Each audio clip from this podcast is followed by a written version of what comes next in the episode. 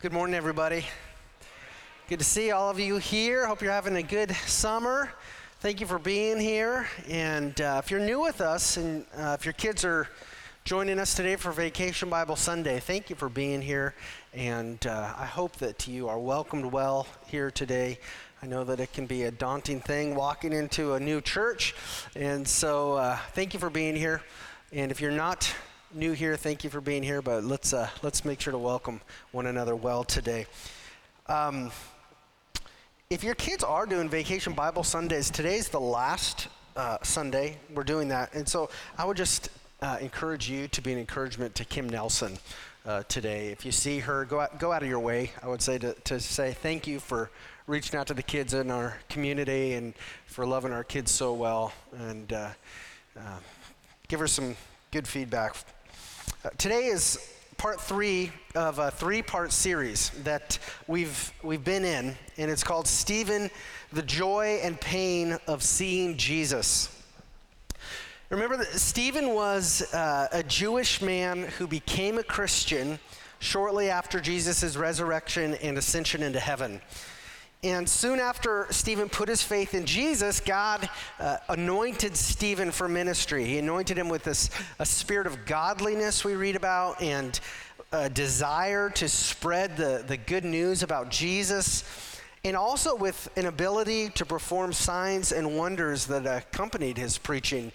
And so, as Stephen was in Jerusalem, he, he, was, he was telling the people there uh, in the public forum the, the good news that, that Jesus had come that he had died, that he rose again to save the world. And as he did that, a number of Jewish men, we read, uh, became angry at him. And, and these men were angry because Stephen's message, his, his gospel preaching, elevated Jesus above the Jewish temple, and it elevated Jesus even above the law that God had given through Moses. And so these, these Jewish men were furious because, in their eyes, Stephen was, uh, he was preaching blasphemy against God in Jerusalem. And, and they wouldn't have any of it. And so they had the leaders of the Jews arrest Stephen, and the officers brought Stephen to the Sanhedrin which was the, the very same court that had sentenced Jesus to death. And it was also the same court that had recently warned Peter and the apostles to stop talking about Jesus in Jerusalem, which they hadn't done. They kept talking about Jesus. So Stephen comes to the Sanhedrin with the cards stacked against him now. And as he did that, he began to make a defense of himself. And he gave this long speech to the Sanhedrin. It's, we went over that last week. It's the longest speech in Acts. And he retold the history of the Jewish people and explained to the Sanhedrin how throughout the centuries the Jews had come to wrongly idolize their temple and they had come to abuse God's law, which had been given through Moses. And, and so that's where we're going to pick up today um, to hear the rest of the story of what happened. If you've got a Bible with you, please open up to Acts chapter 7 verse 51 is where we'll start. And if you do not own a Bible, please drop by the information center in the lobby afterward. Uh, we'll be glad to give you a Bible as a gift from our church because we, uh, we don't want Sunday mornings to be the only time when you're able to open God's Word. We want you to be able to open the Bible and read God's Word throughout the week. that is a privilege which the majority of Christian history has not had the ability to read the Bible in your house, in your language. So we don't want to take that for granted. Before I read today, uh, let's, let's ask the Lord to help us. Lord Jesus, we, uh, we thank you for this time of worship. Thank you that we can gather together. Help us not to take it for granted. We, believe, God, you are glorious. You, you are ruling over us in heaven. You're the good king. Thankfully, you are our Savior. And you save every person who believes in you for eternal life and salvation. We thank you for doing that. Thank you. And we thank you for your never ending mercy. And thank you for your truth that endures forever. And as we read from your word today, God, we ask humbly that you would teach us, Holy Spirit. Um, we ask that as the gospel is preached, you would bring dead souls to life through the preaching of your good news. We ask that you would grant us repentance and faith. Please shine uh, this light of your word into our hearts into the darkness of our hearts, into dark spots that may be displeasing to you. Show us what's there that we may turn from those and turn to you. Purge the, the sin out of our lives so that we may become more holy like you, Jesus. Please make us abounding in love for you and for one another. We just ask that you would use your word to do what it does to sanctify us. Use your word to sanctify us now. Protect us from evil, please. We pray this in Jesus' name. Amen. All right, Acts 7.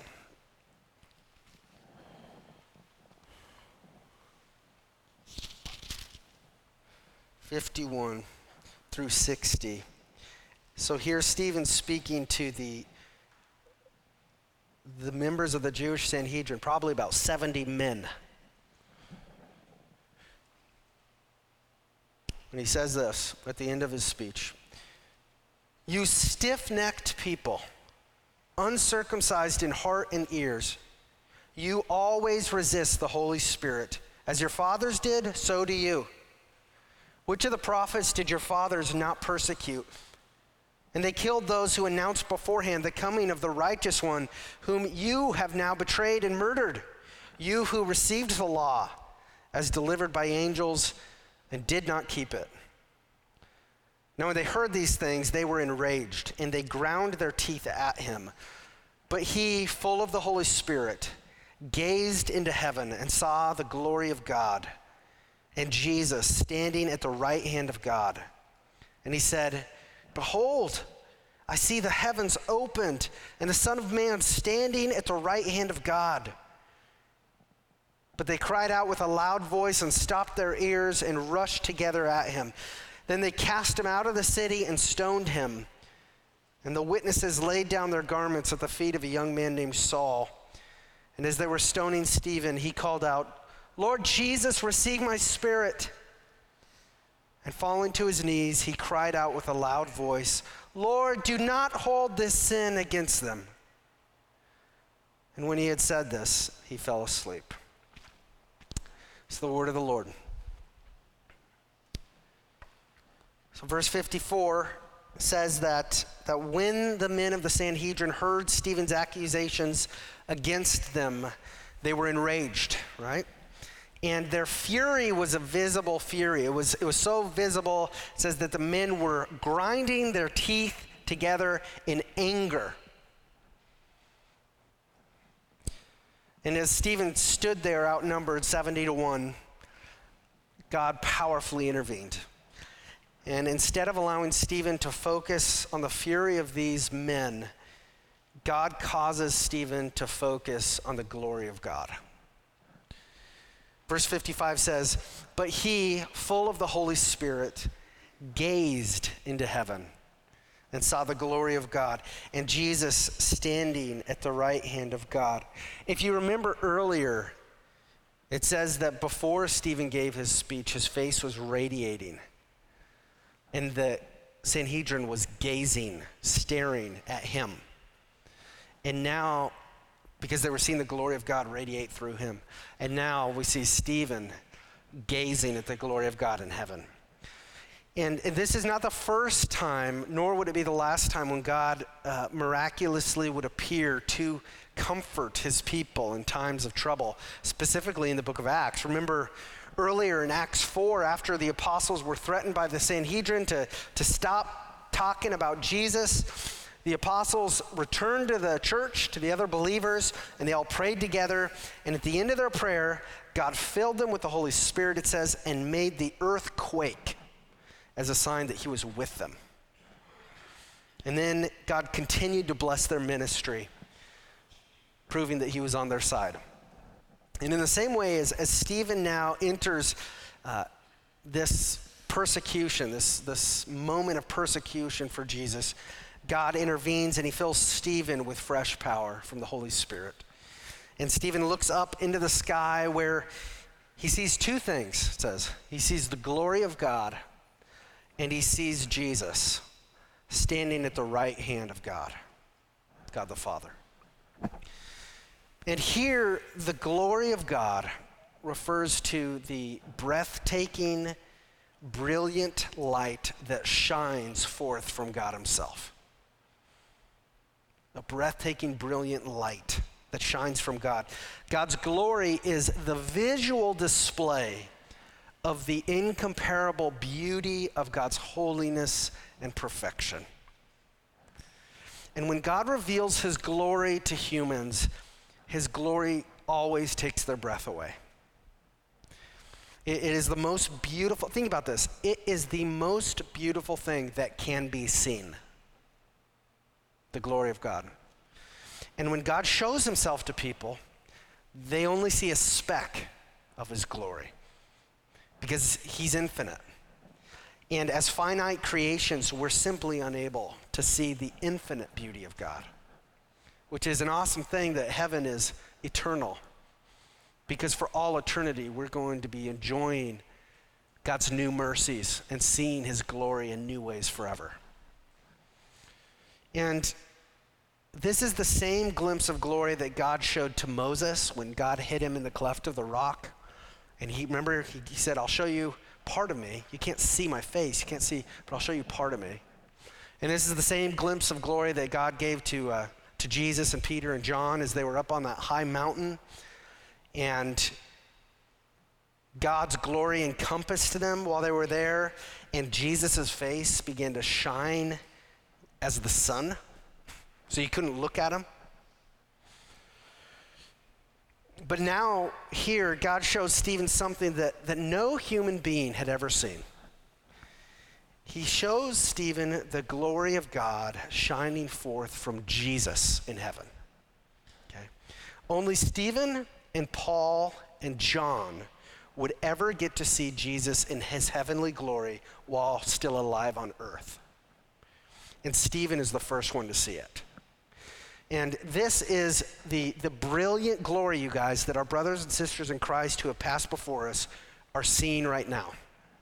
That they're gazing at, they're delighting in the radiant glory of the holiness of God. This glory is what Scripture says the eternal flame that illuminates heaven. The Apostle John describes his vision of the new heavens and the new earth in Revelation 21 22 to 23, writing, And I saw no temple in the city, for its temple is the Lord God, the Almighty, and the Lamb. And the city has no need of sun or moon to shine on it, for the glory of God gives it light, and its lamp is the Lamb. So again, this is, this is uh, reiterating what Stephen told the Sanhedrin that Jesus is our temple now. He is our temple forever. And Jesus is the Lamb of heaven who will forever radiate forth the glory of God so bright and so eternally lasting forever that heaven will have no need for the sun to shine. The true Son, Jesus, will shine the glory of God in heaven forever. Wow, that's awesome. He's the lamp, and the glory is the light. The breathtaking glory of God is what God wants Stephen to see right before the Sanhedrin takes his life. And Stephen then declares to the Sanhedrin what he's seen, right? He doesn't just see it, but then he says what he's seen. Verse 56, it says, And he said, Behold, I see the heavens opened, and the Son of Man standing at the right hand of God. And so so while the members of the Sanhedrin are, are, gazing at Stephen with hatred in their hearts, while they're gnashing their teeth in fury, Stephen um, is seeing in real time the glory of Jesus, the Son of Man, which was the, the term the Old Testament Jews used to describe their Messiah, standing at the right hand of God. And think about this. Think about what Stephen had just finished telling the Sanhedrin that before there was ever a temple, God had appeared in glory to Abraham and to Moses and to Daniel and Isaiah and Jeremiah and all the prophets of old. And now God is appearing, appearing the same way to whom? Not to them, to Stephen. And just like the Jews had turned against and tortured many of those ancient prophets, so now the Jews would turn against Stephen and torture him too. And as if Stephen's accusations against them weren't enough to infuriate them, now Stephen's claim to see Jesus in his heavenly glory as the Son of Man pushes them over the edge. But by, by showing Stephen his heavenly glory, Jesus was verifying to Stephen that Jesus really is the temple. Jesus really is the righteous one who fulfilled the law for his people. F.F. F. Bruce writes that the presence of the Son of Man at God's right hand meant that for his people, a way of access to God had been opened up more immediate and heart satisfying than the temple could provide. And Stephen was seeing with his own eyes that Jesus really is our temple in heaven. He is our living Lamb of God. He is our perfect high priest who brings us to God. Stephen saw that Jesus is both the lawgiver and the law fulfiller. Jesus is the only righteous one who has fulfilled his holy law on our behalf. Wow. And what a glorious, think about that. What a glorious vision for anybody ever to see, and especially for a Christian right before their moment of greatest persecution. And so, why did Jesus do this for Stephen? How was seeing Jesus in glory going to help Stephen in his suffering?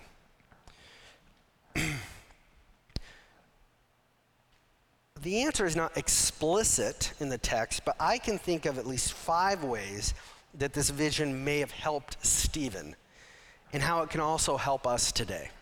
First, this vision shows Stephen that Jesus is alive in heaven. It shows Stephen that Jesus is alive in heaven. Remember, Stephen was not one of the 12 apostles, right? Stephen had heard about Jesus um, and about his death and resurrection and ascension to heaven. And, and Stephen had trusted in Jesus. He, he believed that Jesus was alive. Uh, but now Stephen sees Jesus alive in heaven with his own eyes. And seeing Jesus and seeing him alive is exactly what Stephen needed to, to see as he entered this valley of temporary agony. Because often it is when we enter our valleys of terrible suffering that we are tempted to doubt that Jesus is alive. Do you believe that Jesus, do you believe this? You don't have to answer this out loud. I'm just asking this. Do you believe that Jesus is physically alive in heaven right now? I mean, if, and, and eh, regardless of how you answer this, let me ask you this question. Have you ever read in the Bible all of the different descriptions of what Jesus looks like now in his heavenly glory? That's a fun little exercise to do. Have you ever tried to visualize Jesus? our language really can't capture it um, well. We try to come up with these words like glory and holiness, and they do the best job they can to say that God is separate. He's in his own category. But this is how the writer of Hebrews says it that Jesus is the radiance of the glory of God and the exact imprint of his nature, and he upholds the universe by the word of his power. So, Jesus, in his resurrected heavenly glory, is the most beautiful thing that can be seen and that will ever be seen by those who are blessed enough to see it. Whatever you are going through today, if you are a Christian, if you've been born again through faith in Jesus Christ, then be encouraged today with the truth that Jesus has conquered death and he is alive in heaven right now. He is glorious, he is awesome, he is good, He is just, He's merciful, He's holy, and Christian, He is yours. Rejoice today that Jesus is alive. He sees you, even though you, you don't see Him yet. He, he hears your prayers, just as the way we most clearly hear Him is through His Word. The Bible. Jesus is the living way, He's the living truth, He's the living life. He is yours, Christian. Rejoice in that today. Second, this vision shows Stephen that, that Jesus is in control of everything. Okay? He's in control. Uh, S- Stephen might be tempted to believe that these evil men would destroy him and somehow defeat God's bigger purpose for Stephen. But seeing Jesus at God's right hand reminds Stephen that God the Father has given to Jesus all authority in heaven and on earth, right? So Jesus said. So that means no earthly counsel, no earthly uh, elected politician, no earthly government is our final authority. That's what that means. Jesus is the final authority, not only for us, but for the whole world. Every human being will answer to him one day and will be eternally blessed or eternally punished. Bad things happen in our world. We know that. Bad people do evil things to other people. Bad governments and rulers destroy their own citizens as well as other nations as well. Our brothers and sisters in Christ are being tortured and killed for believing in Jesus today. But through Stephen's vision in this passage, Jesus wants to know that he is on the throne. Even when things on earth look like they're out of control, Jesus is still in control. Spend a little less time looking at CNN and Fox News and a little bit more time in the Bible. Keep your eyes on God. Jesus has already told us in his word how the story is going to end. And no powers on earth or in the heavens can thwart his plans. Jesus' plans for your life and for the human race will be carried out. Jesus will be eternally glorified, and all belong to him will be eternally blessed. That is your destiny if you trust in Jesus.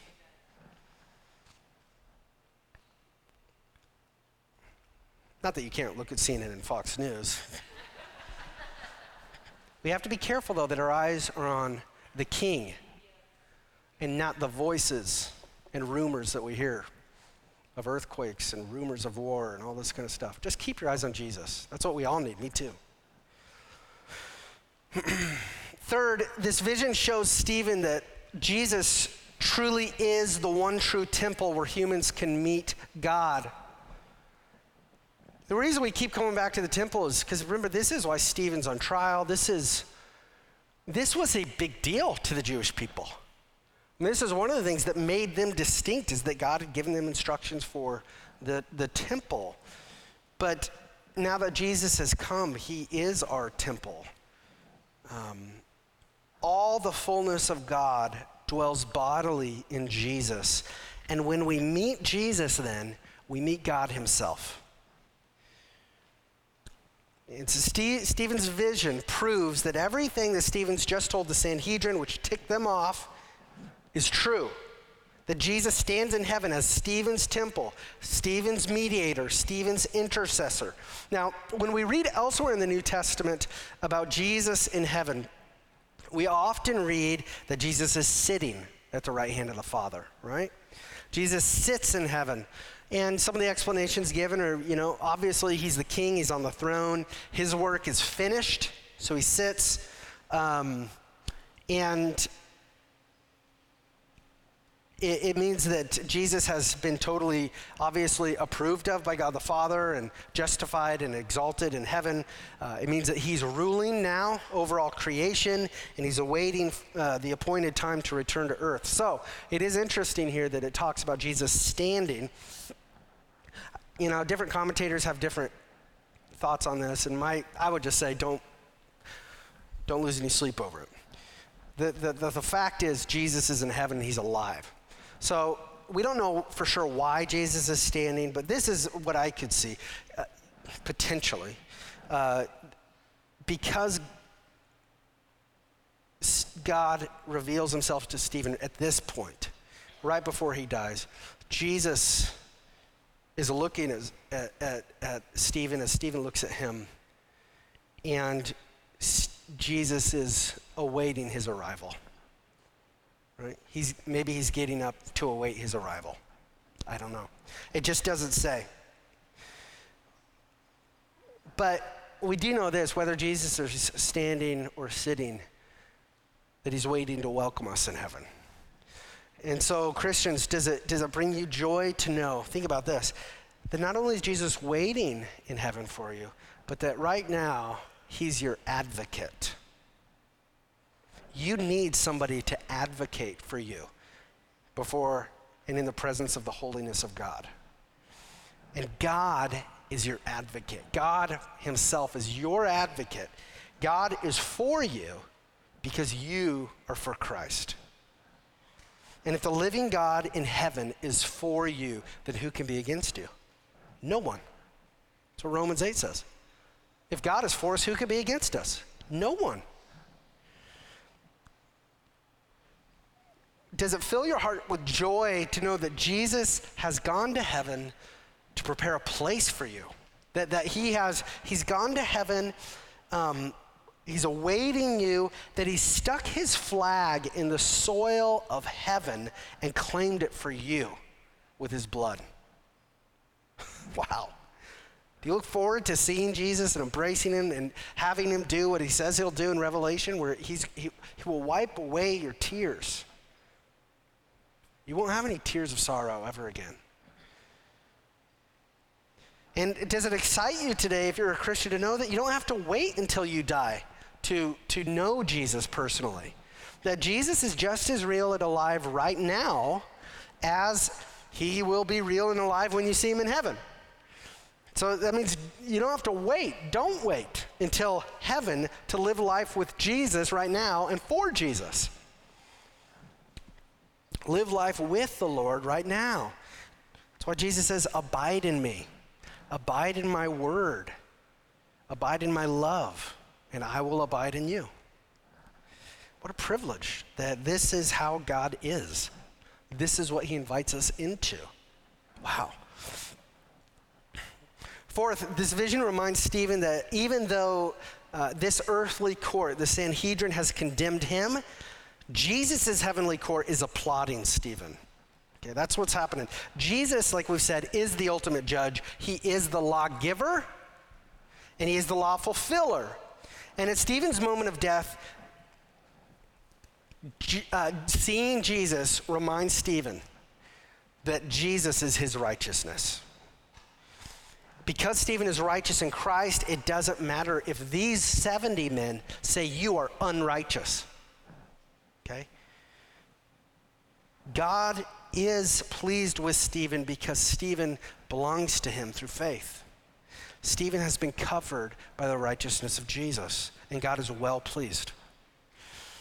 And in addition, God is pleased with Stephen, obviously, for glorifying Jesus before these men by, by pointing to Jesus as the true temple and as the righteous one. And so Jesus appears to Stephen now to tell Stephen, I'm proud of you. This is the first Christian martyr we know of, Stephen. And now Stephen can approach his death here, knowing in his heart that God is pleased with him. I remember hearing R.C. Sproul, who passed away this year, saying he was uh, he wasn't afraid of death, but he was afraid of how he was going to die. And I think that probably describes a lot of us if we're in Christ, right? We don't like the idea of the suffering, the suffering. We're going to get to, to, to that here in a little bit, but The reality is, is that Jesus shows us he's with us in our suffering and that there is an end to the suffering. And that's one of the things that he shows us as he appears to Stephen. So as you approach your death, which could be at any moment, this is a very important question to ask. Do you know in your heart that God is pleased with you? Because it does not matter at all if your family is pleased with you, but God isn't, or if your coworkers and neighbors are all happy and they think you're a really good person, but God isn't pleased with you, or, or that other people think highly of you, consider you a moral, ethical, good, upstanding citizen, but God is not pleased with you, it just doesn't matter. You need God to be pleased with you, and so do I. Do you know today if whether Jesus has already declared you guilty for the evil things you've done. Because you can know that. Um, and you need to admit that you've sinned against God and against other people. That admit that you've thought evil and said evil and done evil, and we all have. And you ha- this is the other part. A lot of us, some of us might be willing to admit that. The other part is this to, to see that that evil offends God. That's the other thing our culture doesn't get. God is holy. This is what we mean. He's different than us. He, it says he, his face can't even look at sin. It can't be in its presence. We think, oh, God's nice and loving, and so even though I'm a sinner, he can still look at me and I can be with him. No, that's not what God says. You're listening to these voices or yourself. God says, I hate sin. He's not pleased with people who do sinful things. He's not pleased with unholiness and unlawliness. He punishes it. That's what makes him just. And so, in order to avoid God's wrath and everlasting death in hell as the punishment for our lawlessness and for unrighteousness, this is what we have to do. This is our only hope we have to look to the love of God on the cross of Jesus Christ.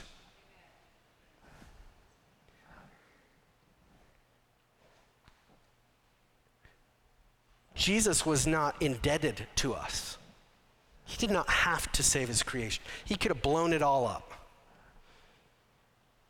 But Jesus on the cross became our evil he didn't just look over it, he became it. He knew it had to be dealt with. He became our sin. He became our lawlessness. He became the lawlessness. He's the lawgiver. We broke the law. He became our lawlessness. He became our unrighteousness. He's the righteous one. We've considered done unrighteous things, he becomes our unrighteousness for us on that cross. And then what has to be done with that? Now that he is this embodiment of sin and evil, he has to kill it for us. And that's why he allows himself to be murdered on the cross as he suffers the eternal wrath of God toward the sin of his people.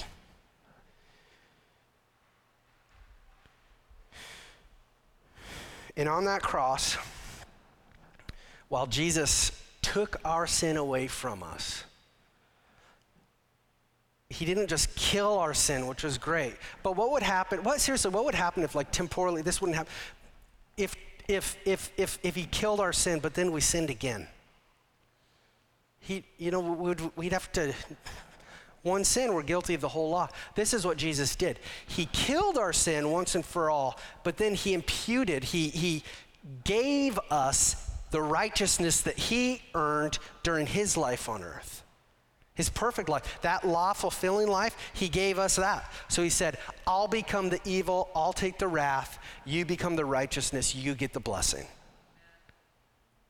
That's the great exchange that happened on the cross for those who trust in Jesus. Now, this is why it's serious. Because if you don't trust in Jesus, if you say, I don't need Jesus, I don't need, I, don't, I could go with another God, I could do my own thing, then you're saying Think about what you're saying. You're rejecting the one who became your sin for you. You're rejecting the one who took on the God, God's wrath for you. No other gods did that for you. You haven't done it yet. But that's what hell is waiting for you for. That's terrible. That's why we don't want hell for anybody. We want all people to glorify the Lord, to know the Lord, to come to the Lord who loves them. I do believe God loves all people, but we know God does not accept all people. He can't accept holiness. Un, sorry, unholiness. He must make us holy so that we're acceptable. And thankfully, He offers that to us. He offers that to us. 2 Corinthians 5:21 says, "For our sake God the Father, he made him Jesus to be sin. Jesus who knew no sin. So that in Jesus we might become the righteousness of God." Wow. That's the gospel. And we don't get that anywhere else. You just don't get that anywhere else. You can't get it anywhere else. You can't get it on TV. You can't get it at work. You can't get it from foreign gods. You can't get it, get it from traveling the whole world and experiencing all the spiritual highs that you can think of. You only get the righteousness of God, which is what you need most in Jesus Christ. So we must turn away from our delusional self righteousness that's not a virtue to be self righteous. Um, we must turn to what is real, to the real righteousness of Jesus Christ, and trust in Jesus and ask Him to save you, and He will. And thank God He gave you today to repent. and me, too. And be saved by the Savior, Jesus, and be baptized in His name, saying, This exchange happened for me. He took my sin, and now I'm baptized in his righteousness. And start following Jesus until you meet him face to face. And fifth, this vision that gives uh, of Jesus uh, that he gives Stephen, it gives Stephen a foretaste of the warm heavenly glory of God that will soon engulf Stephen forever. He gives him this foretaste of the glory of God. Even though the agony of being stoned to death will be momentarily terrible for Stephen, it will be the final pain that Stephen will ever know. And the rest of Stephen's existence for all eternity would be one of eternal joy and pleasure in the presence of God. So, this ministers to us today uh, Jesus does through this passage by saying, Son or daughter, whatever terrible things you might have to do, endure on earth, it is momentary, it is temporary. And not only do you have an eternity without pain to look forward to, but you actually have an eternity of pleasure to look forward to. And we know that not because we dream up and imagine what God might be like, it's because we look to the Word to see how God tells us He is like. The, the, the, the, brilliant light that shines forth from God Himself will be your eternal resting place. Psalm 16:11, what does it say? You make known to me the path of life. In your presence there is fullness of joy. Where? In your presence. There is fullness of joy. And at your right hand are what? Pleasures forevermore. At your right hand, God, are pleasures forevermore. Psalm 16, 11. But until that day when God calls you home and me home, He has us here for a reason. He does. Um, just, I think about Orville, just like our brother Orville Simpson used to say well into his 90s. I just know God still got me here for a reason. Orville would say that. And he was right. He was right. And the same is true for you and for me that God, He has you here on purpose. You're not a mistake. He's got you here for a reason. You exist to bring glory to Jesus and in, to enjoy Jesus now on earth as you seek to know Him more and love Him more with all your heart and soul and all your mind and strength. And as you do that, as you seek to love your neighbor as yourself. That's why you're here. You know, most Christians have never gotten to see the glory of Jesus Christ while they were still on earth, right? But God showed himself to Stephen here not only to encourage Stephen, but also to encourage us. And God wants us to know Jesus is alive in heaven. Jesus is in control of everything. Jesus is our true temple where we meet God. Jesus does applaud uh, his righteous ones in his heavenly court because they're covered with his own righteousness. And Jesus' heavenly glory is what we will enjoy forever when God takes us home to him. Now let's finish the passage here. After Stephen saw the glory of God and Jesus at the Father's right hand, verses 57 to 60 say, But they cried out with a loud voice and stopped their ears and rushed together at him. Then they cast him out of the city and stoned him. And the witnesses laid down their garments at the feet of a young man named Saul. And as they were stoning Stephen, he called out, Lord Jesus, receive my spirit. And falling to his knees, he cried out with a loud voice, Lord, do not hold this sin against them. And when he said this, he fell asleep. It's ironic that, that right after Stephen called these men uncircumcised in heart and ears, meaning that they were unbelieving, they were sinful in their hearts and ears, they then showed that reality by doing what? By plugging their ears. They couldn't stand to listen to God speak to them through Stephen. So they had to plug their ears. And so they rushed toward him, they seized him, they cast him out of the city, they, they laid their garments at the feet of a young man named Saul, who we'll obviously be hearing more about. And all of the leaders of the Jewish people began to smash Stephen with large stones. And as they were doing that, as this was happening, as they were killing him, Stephen, get this, he's still full of the Holy Spirit. I mean, it couldn't be any, clearer in this text. It, it says it like four times, but, or maybe two to four times. I don't know. You have to check. But it says over and over again Stephen, full of the Holy Spirit. And he calls out, Jesus, receive my spirit. And he falls to his knees and he calls out, Lord, do not hold this sin against them. And then Stephen's body died and his soul went to Jesus. And what's interesting here is many of the details of Stephen's trial and torture and death are strikingly similar to the details of Jesus' trial and torture and death. Um, commentator Ajith Fernando notes that both Jesus and Stephen were charged before the Sanhedrin. Both were charged of speaking against the Jewish temple. At Jesus' trial, he declared, From now on, the Son of Man shall be seated at the right hand of the power of God. And at Stephen's trial, Stephen saw the Son of Man at the right hand of the power of God. Jesus and Stephen were both taken out of the city to be killed. While being tortured, Jesus and Stephen both asked God not to hold the sins of their killers against them. Talk about being filled with the Holy Spirit. And at the moment of their deaths, Jesus and Stephen both asked God to receive their spirits. So, in this moment, not only has Jesus shown himself to Stephen, but also what's happening here is Stephen has become like Jesus, even more, to an unprecedented level by being tortured and murdered. He is following in his master's footsteps. And it might sound strange to us um,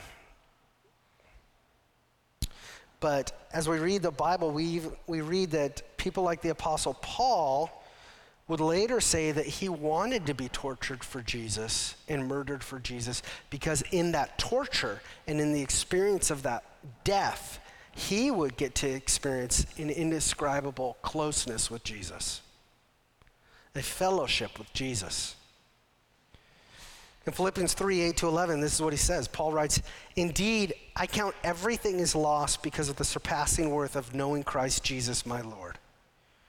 For his sake, I've suffered the loss of all things and count them as rubbish in order that I may gain Christ and be found in him, not having a righteousness of my own that comes from the law, but that which comes through faith in Christ, the righteousness from God that depends on faith, that I may know him in the power of his resurrection that I may share in his sufferings, becoming like him in his death, that by any means possible I may attain the resurrection from the dead. Ajith Fernando writes that for the Christian, sharing in Christ's suffering is a natural extension of our union with Christ. Get that? It's an extension of our union with Christ because that's what ultimately happens in our salvation. God doesn't just save us, He unites us to Himself and to one another. We, he is the head, we are His body, right? And Christ is a suffering Savior. And if we are truly one with Him, then we will suffer. We're connected to Him. And there is a depth of union with Christ and a depth of fellowship with Christ that comes to us only through suffering. Jesus suffered for righteousness when he was on earth, and then he went to glory. And if we're united to Jesus through faith, then we too will suffer for righteousness on earth, and then we'll go to glory.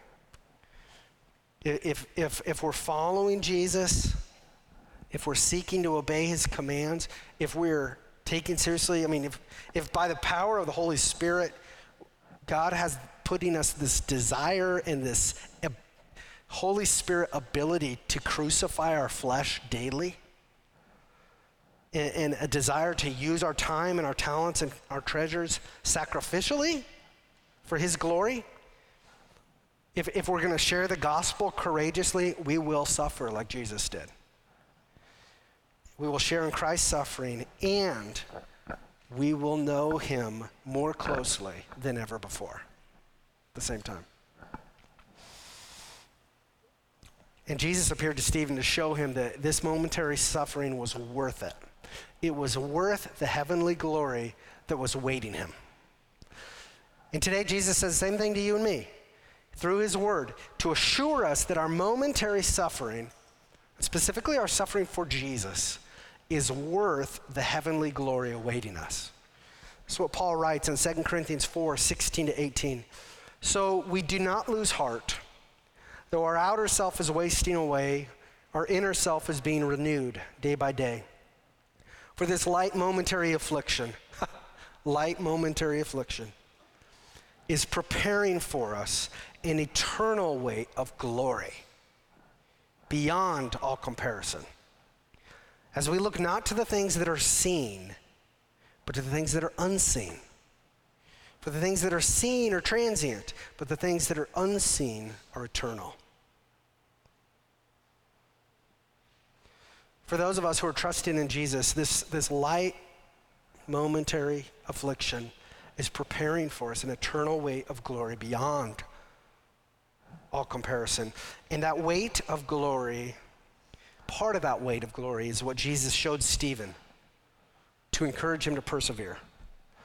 And that is the weight of glory that Jesus wants to use and to show us in this passage today to encourage us to persevere in the faith.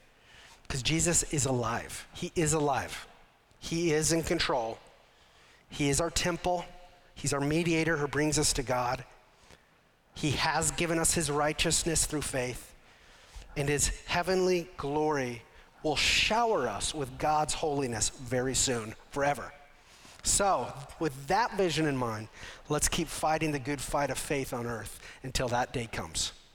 Let's pray. Lord Jesus, we uh, thank you for this vision that you gave to Stephen, and we thank you for filling him with your spirit and